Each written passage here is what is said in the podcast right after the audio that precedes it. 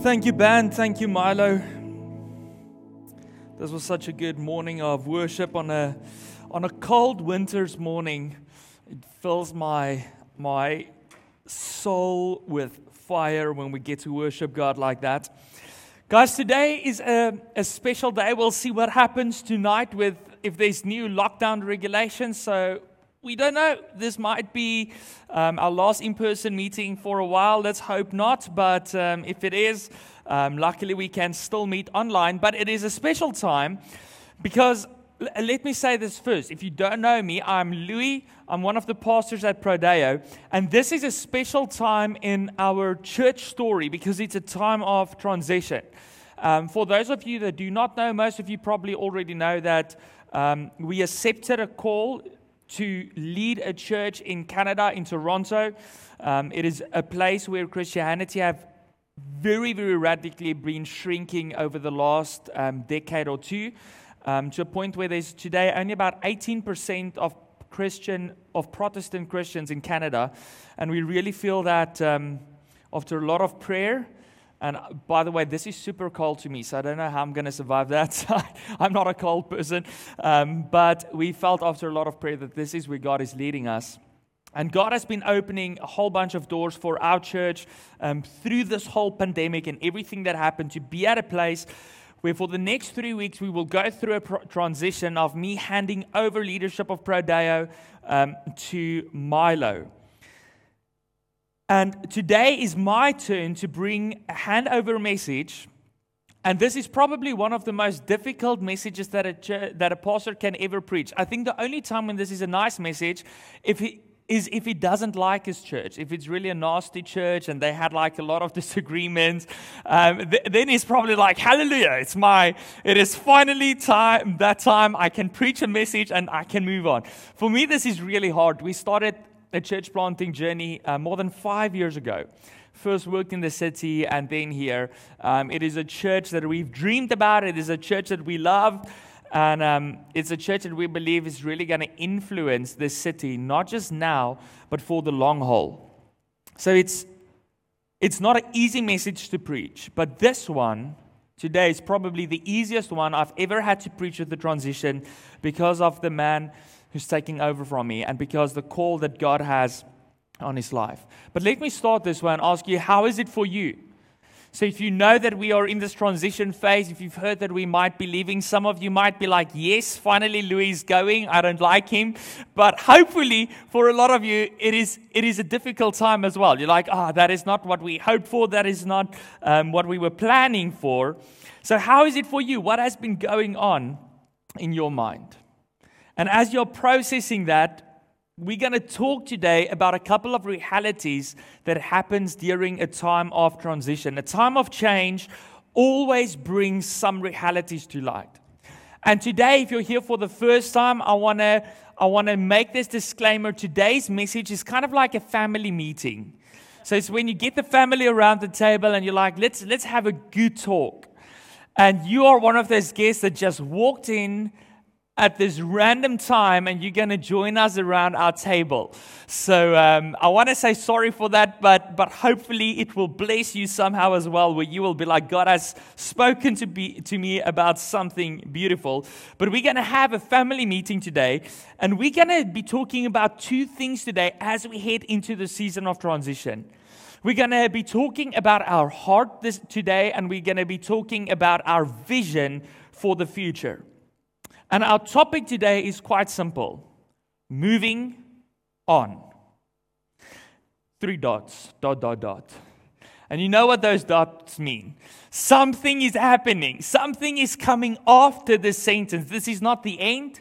This is the beginning of something. But how do we move on from where we are currently at? And for us as a church family, it's moving from one lead pastor to another.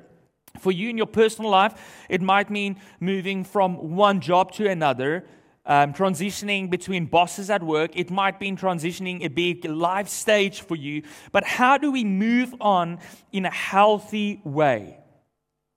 In the early church, the church that we read about in the book of Acts, the church that existed right after Jesus ascended to heaven, there was also handovers and transitions and things that happened. And guess what? Even the people that, that kind of had a direct relation to Jesus also didn't always get it right. They also made some mistakes sometimes. And therefore, we're going to read about a church today, an early church in the city of Corinth that Paul planted and that didn't always get everything right when it came to transitions. So I want you to read with me. When, when we started planning for this, this text was on my heart, so I really believe this is what God um, has for our church this morning. 1 Corinthians 3, verse 5 to 14. Paul planted this church. There's been some other leaders who've led the church. One of them is called Apollos. And this is what Paul writes. He says, After all, so, by the way, they were fighting between who's the better leader. You kind of read that in the text before this Paul or Apollos, and then Peter. And he says, After all, who is Apollos and who is Paul? We are only God's servants through whom you believe the good news. Each of us did the work the Lord gave us. I planted the seed in your hearts, and Apollos watered it. But it was God who made it grow. It is not important who does the planting or who does the watering. What is important is that God makes the seed grow. The one who plants and the one who waters work together with the same purpose. And both will be rewarded for their own hard work. For we are both God's workers, and you are God's field, you are God's building. Because of God's grace to me, I have laid the foundation like an expert building. Now others are building on it, for no one can lay any foundation other than the one we already have, Jesus Christ. Anyone who builds on that foundation may use a variety of materials gold, silver, jewels, wood, hay, or straw. But on the judgment day, fire will reveal what kind of work each builder has done. The fire will show if a person's work has any value. If the work survives, that builder receives a reward. That's what we're going to read.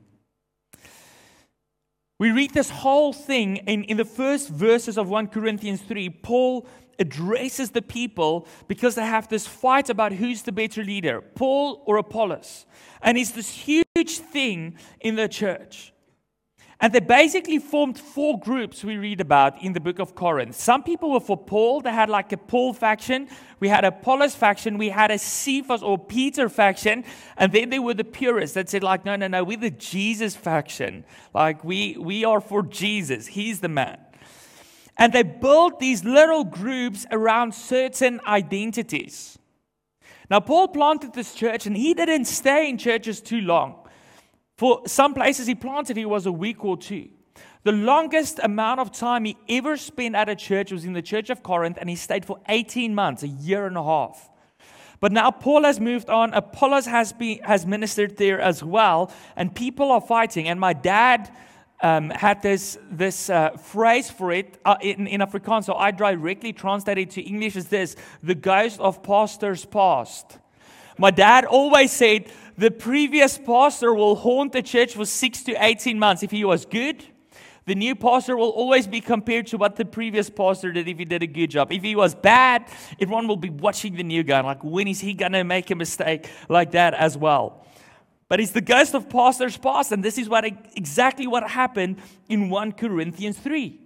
And this doesn't just happen when people leave, but when there's different leaders in a church, and this could be a team leader, it could be a community, a group leader, it could be a pastor, you often see this.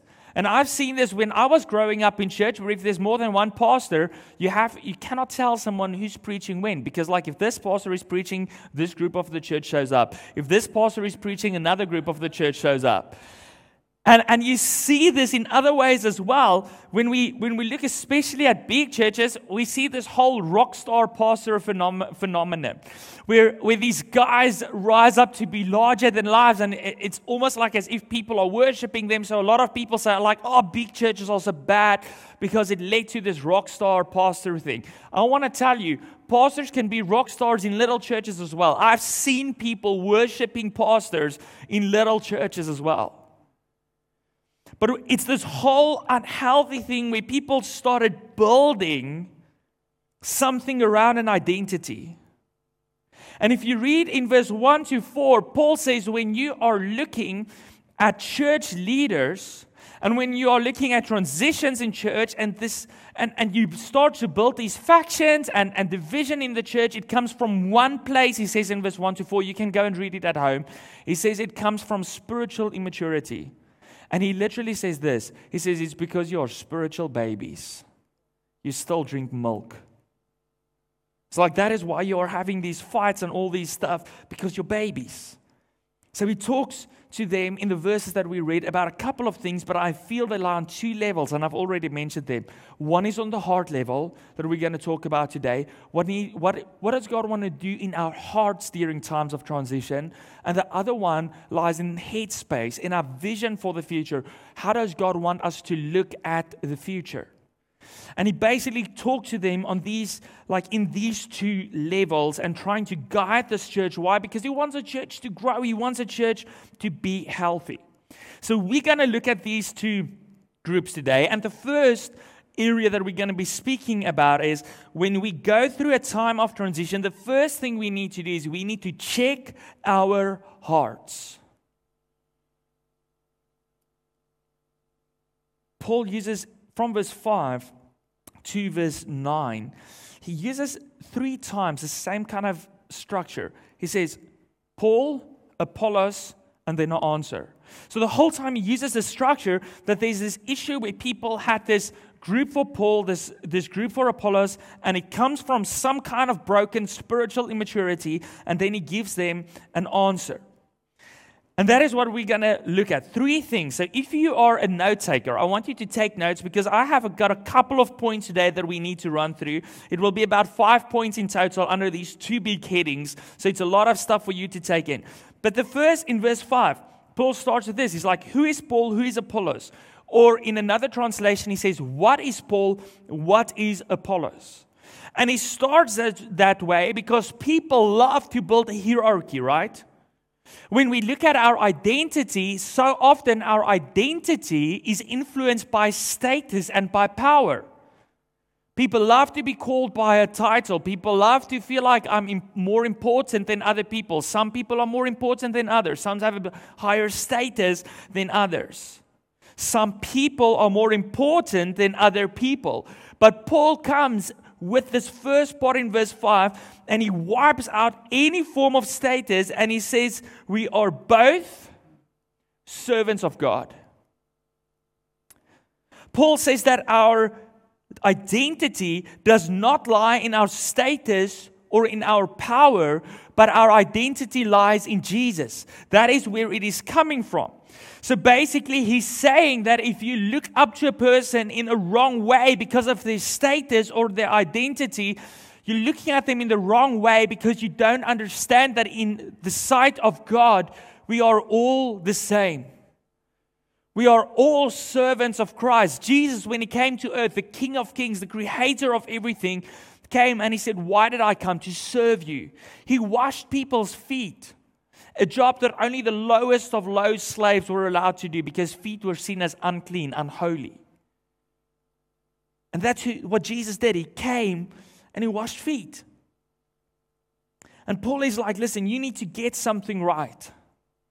As we're going into a season of transition, the first thing he wants us to know is don't compare leaders. Because we're all working for God. Don't put people on a pedestal that's unhealthy. Okay, not our president, not your boss, not your husband or your wife, and not your pastor. Yes, there should always be honor and respect and love, but don't put them on an unhealthy pedestal because then what we start to do is we compare these pedestals, these different thrones to each other, and we see certain people as better than others. And Paul is like, that is the wrong way to look at it because people have different functions that God has given them. I had a specific function in the history of Prodeo. Milo will have a specific function in the history of Prodeo. And after myself, after Milo, after the next two or three pastors, there will be hopefully many more pastors to follow. And he's like, have a healthy view. Find your identity in Jesus. And when you look at people, see them as the servants of God they are, and don't compare them to each other. But then he continues in verse 6 to 7 and again, he does this thing where he says, okay, Paul and Apollos again. He says, Paul planted, Apollos water. You see, because people love to compare achievements against each other. We love to put people on a pedestal, right? This is gold, this is silver, and this is bronze. First place, second place, third place. That person gets a promotion because he did a better job than, than, than that person. We love to compare achievement. Why? Because we find our identity, whether we want to know it or not, in the work we do and in how we achieve in that work. So we sometimes do that in the church with our leaders as well. We compare the work of leaders to each other. But Paul wipes out this idea that it is his achievement. He's like, it doesn't matter who, who planted the seed, it doesn't matter who watered the seed. What does matter is that God made it grow. So Paul is saying, when you look at life, when you look at your work, when you look at the successes you achieve, when you look at your leaders and the work they are doing, guess what? any success that has been achieved as a Christian does not lie with me, but it lies with Christ. He's the one who empowered me. He's the one who gave me the ability to do this, and the honor, therefore, should go to God. So instead of finding our worth in achievement, we need to find our work, Paul says, our, our identity, our, our, um, we need to find our worth not in our achievement, but in the work that God has called us to do. He says, because one is called to water, one is called to, to plant the seed initially. So, what does it mean for us as a church? Don't compare the work of leaders. God has called different leaders for different tasks. Each of our teams have different leaders. Each of our groups have different leaders. And the church have different leaders. So don't compare them to each other because at the end of the day, God uses different leaders to achieve different things at the end of the day for this purpose to see the church grow. I want to tell you today don't get so caught up in who is planting or who is watering that you miss what God wants to do. Not just in Prodeo and in the church, but in your own life. And that is, God wants to see the seed grow.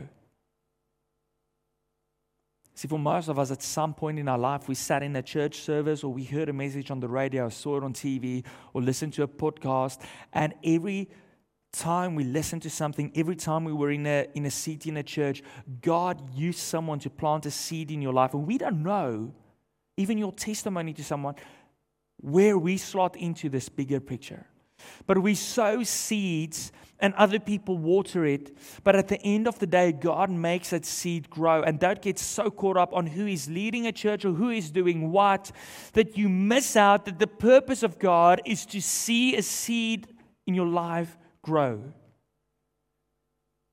But he continues in verse 8 to 9 with the same structure with Paul and Apollos again. And he says, Paul who plants and Apollos who waters work together for the same purpose. See, people not only place people in different categories based on their successes and their status, but as we place people in categories, what do we do? We start to divide. We do that naturally as human beings, right? When you are in school, there's a group for the skaters, there's a group for the musos, there's a group for, for the rugby jocks, there's a group for the trompoppies. And, and we get all these different groups. And then we grow up, and suddenly it's not just groups based on that. Now we form groups based on race, and we form groups based on language, and we, we form groups based on the color of our skin and at the end of the day, that is not how God wants us to live. You see, Paul wipes out this idea of different groups that divide about whatever you want to divide because he says we are God's workers working for the same purpose. He's like, as a church, it doesn't matter what your income is, it doesn't matter what political party you vote for, it doesn't matter what leader you like more, it doesn't matter the color of your skin. What matters is that there is something so much bigger than the stuff that divides us, and that is Jesus. And we unite around that. You see, but we've got a real enemy that always, that's always looking for ways to divide his church. And Paul is looking at this church and he's seeing this church divide based on who was leading it. And he's like that is not what God wants. We're here for the same purpose. We are, as a church, not independent. Yes, I know in this world we are taught that it's survival of the fittest. Yes, we're taught to be independent, to do stuff ourselves. But He says that's not the way God designed us. We should be interdependent, dependent on each other to see this bigger purpose of God. It's like a band. Each of these instruments on their own sounds fairly good. But together, it sounds great. Have you ever listened to a violin on their own? Unless it's like a world class soloist, it sounds like a cat dying. But put a whole bunch of them together, and it's a beautiful symphony. Instead of dividing around stupid stuff, find unity and belonging in Christ, in His mission. So, what does it mean for us? Check your heart and make sure that you are not causing division in this church. As leaders, we work together for the same purpose. When we planted Prodeo, when Milo and Allison planted LCCT, we met each other just before that. And although we planted two different churches, we were working for the same vision. And then God brought these two church plants together during the crazy time of COVID. And we're still working together for the same vision. But guess what? We will never work exactly the same.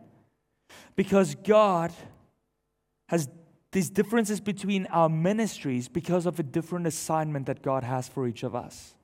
And there's nothing wrong with it. It's just God uses different people for different things to achieve his bigger purpose. So let me ask you this today. As you check your heart, how is God calling you to work with Milo and Allison as they are leading this church to build this church. So, the first part of this story, Paul is saying, check your heart. Make sure that your heart is not so spiritually immature that you are doing the wrong things like putting people on pedestals and comparing them with each other and comparing the work with each other and then dividing into these groups that tears the church apart. It's like that's not what it's supposed to be. But now, after you've checked your heart, if you're made sure that your heart is in the right place, that you are for the unity of Christ, that you love your leaders no matter who they are, after you've checked all of those things, now what do we do? How do we move forward? We check our heart, and then Paul says, now we work to leave a legacy. That's my second point. You guys will have to do my slides, it's not moving this side. Work to leave a legacy. In verse 10 to 11, he says, I've laid a foundation excellently, and now others are building on it. Because we live in a world where we are so driven by instant results by vending machines and online forms that we can complete and get a result immediately. We are so driven by instant results and consumerism that it leads me to live for myself. If I want something, I get it now. I want more and more stuff. And the more we live in that world, the more we start living for ourselves and the more we start missing the bigger picture. You see, Paul planted churches, but he didn't stay long. Paul didn't try to build something for himself that was so amazing, like buildings registered to his name, and he felt good about it. I once spoke to a pastor, by the way, that said he wanted to build a legacy. And part of his legacy was he wanted his, his ministries was registered in his own name. And he wanted to build this big building so that he can pass it on to his children. I'm like, you're missing the point of the church, man.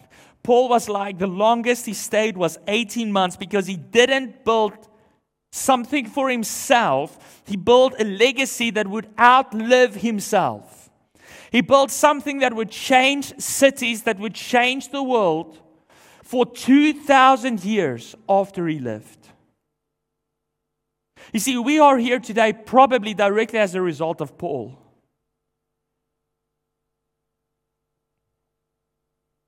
He had a long term picture. And what is sad to me is that we miss it. I'm, I'm busy working through the Old Testament and I read through. Um, through Genesis and Exodus, and I'm, I'm currently busy with Leviticus. But what is so interesting to me is the long term view that people had in the Old Testament. God makes a promise to Abraham of this nation that will be more than the sand of the sea. And at the end of the day, he's got two children. And then God gives that promise to Isaac. And still, we don't see that happening. And then finally, they end up with Joseph and his brothers in Egypt, and they end up being slaves for 400 years. And only after that do we see the promises of God coming to fulfillment as a journey through a desert. And as they finally, after 40 years in the desert, entered the promised land. You see, every one of these leaders worked not just for themselves and for their generation, but for the generation to come. And when I'm looking at places like Europe and I look at a country like Canada, I, bes- I realize that the church is in very rapid decline because people sat in pews of churches seeing what they could get from it instead of working for the generation to come. So now their children have no churches left because no one built churches for their children. They built churches for themselves. And we are falling for the same trap. We were in 2019. We had the privilege of visiting friends of ours that planted a church in Ireland where there's only 5% of Protestant Christians. And we visited one of the oldest buildings in Ireland in Dublin, Christchurch Cathedral. Now, this started as a little Viking church that was built out of wood in the year 1030. so, this church is more than a thousand years old. And what was interesting to me is we were walking inside of this church, and, and there's this little plaque that says, Look up, and you will see these different building styles in this one cathedral. So there's Gothic and there's Romanesque building style. And I'm like, I don't know, it all looks like old building to me. Like, I don't really see the, the, the difference. But when you stand outside and you look at the pictures, you kind of get an idea of what is. And, and they said, that you see these different building styles because this was built over generations. First the wooden building, then stone, then the roof collapsed and they added onto it. And then and you see all these different building styles that they used to build because they didn't just build for a generation, they built for generations to come. When we planted Prodeo Church, Yolanda and I started and we said, can we reach 1% of the city of Cape Town? That's 40,000 people. Well, like, that's impossible, right? It's impossible in a year. Maybe it's impossible in five years. But what about 30 years? What about 40 years or 50 years? And when we started, we realized that we can reach 1%, but it will probably not just be in our time. It means we cannot plant one church in the northern suburbs, but we need to plant multiple churches and we need to plant multiple campuses to reach 1% of the city of Cape Town. And I'm like, can we do it? I think we can. But then we ha- need to have this idea, we need to have this picture in our head. We need to see the bigger picture of what God is building, not just for this generation, but for the generations to come. And say, I'm not just here to be comfortable and to get what I want out of this. I'm here to build something that will outlast me. And guys, guess what? Prodeo is already outlasting me. Five and a half years we put of our life into this, and it's outlasting me already. And it's continuing because of you, not because of me. There in the back, there's two people, Gavin and Nicole, and Chris is here somewhere as well. Those three people has been with us from day one when we started planting church. And this church would have never been here because of me and Yolanda. It is here because of people that bought into the vision and said, We're going to give our life to build something bigger than ourselves. Can you see the bigger picture? Beyond what you're just getting out of this in this moment or beyond what you are putting in. I want you to get today that we have the privilege of building something bigger than ourselves so that others might find life in Jesus Christ. If we live for ourselves, our life vision will be driven by our egos. But if we live for Jesus, our vision is driven by faith to build something that will outlast me. And I want to tell you, we do, there is no better foundation in this world to build upon but than Jesus Christ. He has stood the test of time. And when everything fades in this world, even stuff that's up and coming, like a mission to Mars, when that is gone and when people have forgotten about it and when it's not strange anymore, the church of Jesus will still stand because it is a foundation that has been built upon that will never crumble and that will never shake. So if you want to build something in this life that will outlast you, don't just go for money. Don't just go for houses. Yes, leave a legacy of healthy finances and, and strong family culture. Leave that for your kids. But even money will fade away. The one thing that will not fade is the legacy of Jesus Christ. And therefore, the thing I want to instill in my children, the legacy I want to leave them, is a legacy that nothing matters more in this life than knowing Jesus. Because when this life fades into nothing, there is eternal life in the presence of the living God. And that comes through faith in Jesus. This is the kingdom legacy that we're building. Paul is like, I started, now someone else is continuing. I started with Prodeo. Milo started with LCCT. Now Milo is building on top of this, and Milo will want to pass on to someone else that will build on top of it, and you guys will be part of it. But let's build this kingdom legacy. And this is how you need to build. Paul says in verse 12 to 14, there's many different materials that you can use from gold to straw. But he says, fire will reveal what kind of work has been done. You see, it's not so much about what you do, but how you do it. And you might be here today, and maybe part of the reason why you look up to certain leaders and down to certain people is because you feel that certain jobs are more important than others. I want to tell you in the kingdom of God, nothing is more important than anything else because I'm standing here preaching my heart out, and people think like that is the main position to have in church. But research has shown that people decide to join the church in the first 10 minutes after they arrive at church. They haven't even heard me preach yet. They decide that based on the people that greeted them at the door, the people who serve them coffee, the people that they don't even see that works behind the scenes to brew coffee or to do sound. Each and every job is important. It's not about what you do, but how you do it. And therefore, we have a value at Prodeo where we say we go the extra mile. We always do more than we can. We always give our best. When we give our offerings to God, it's not the last item on our budget, it's the first item. When I serve, it's not with the little bit of time I have left, it's with the best portion that I can give God. When I do my job, I don't do it just to get it done, to tick something off. I give my best of it because it is for God. And at the end of the day, everything I do speaks of the God I serve. When people walk into this church, they're going to see something of the God we serve, and we want them to see the beauty and the majesty of the God we serve. Can you see the bigger picture? If you can, you will want to give your best for it. I want to give my best to the kingdom of God. Whether it was in Pretoria or Joburg or Cape Town or Toronto. Because I'm building something that will outlast me.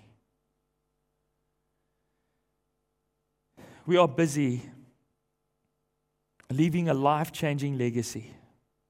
That's what we're building. We're building a life changing legacy that will change the city forever. And I want you to, I want to invite you to give your best to this. To no matter who's leading this church, to don't divide into faction and don't compare stuff with each other. To not divide into little groups, but to say together in Jesus, we work to live, leave a legacy. We, we see the bigger picture that will outlive us, and therefore we give our best. So I want to start our transition time with this message today. Check your heart. If you're going through difficulty, yes, it might be difficult to say bye to some people, but if you are not looking at this in a healthy way, I want to tell you the problem is not the transition that's happening, the problem is your heart. That's what Paul is saying. So check your heart. And the second thing is, let's put in the effort. This is worth it.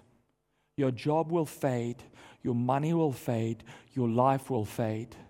But what we're doing here will outlive everything. Let's pray.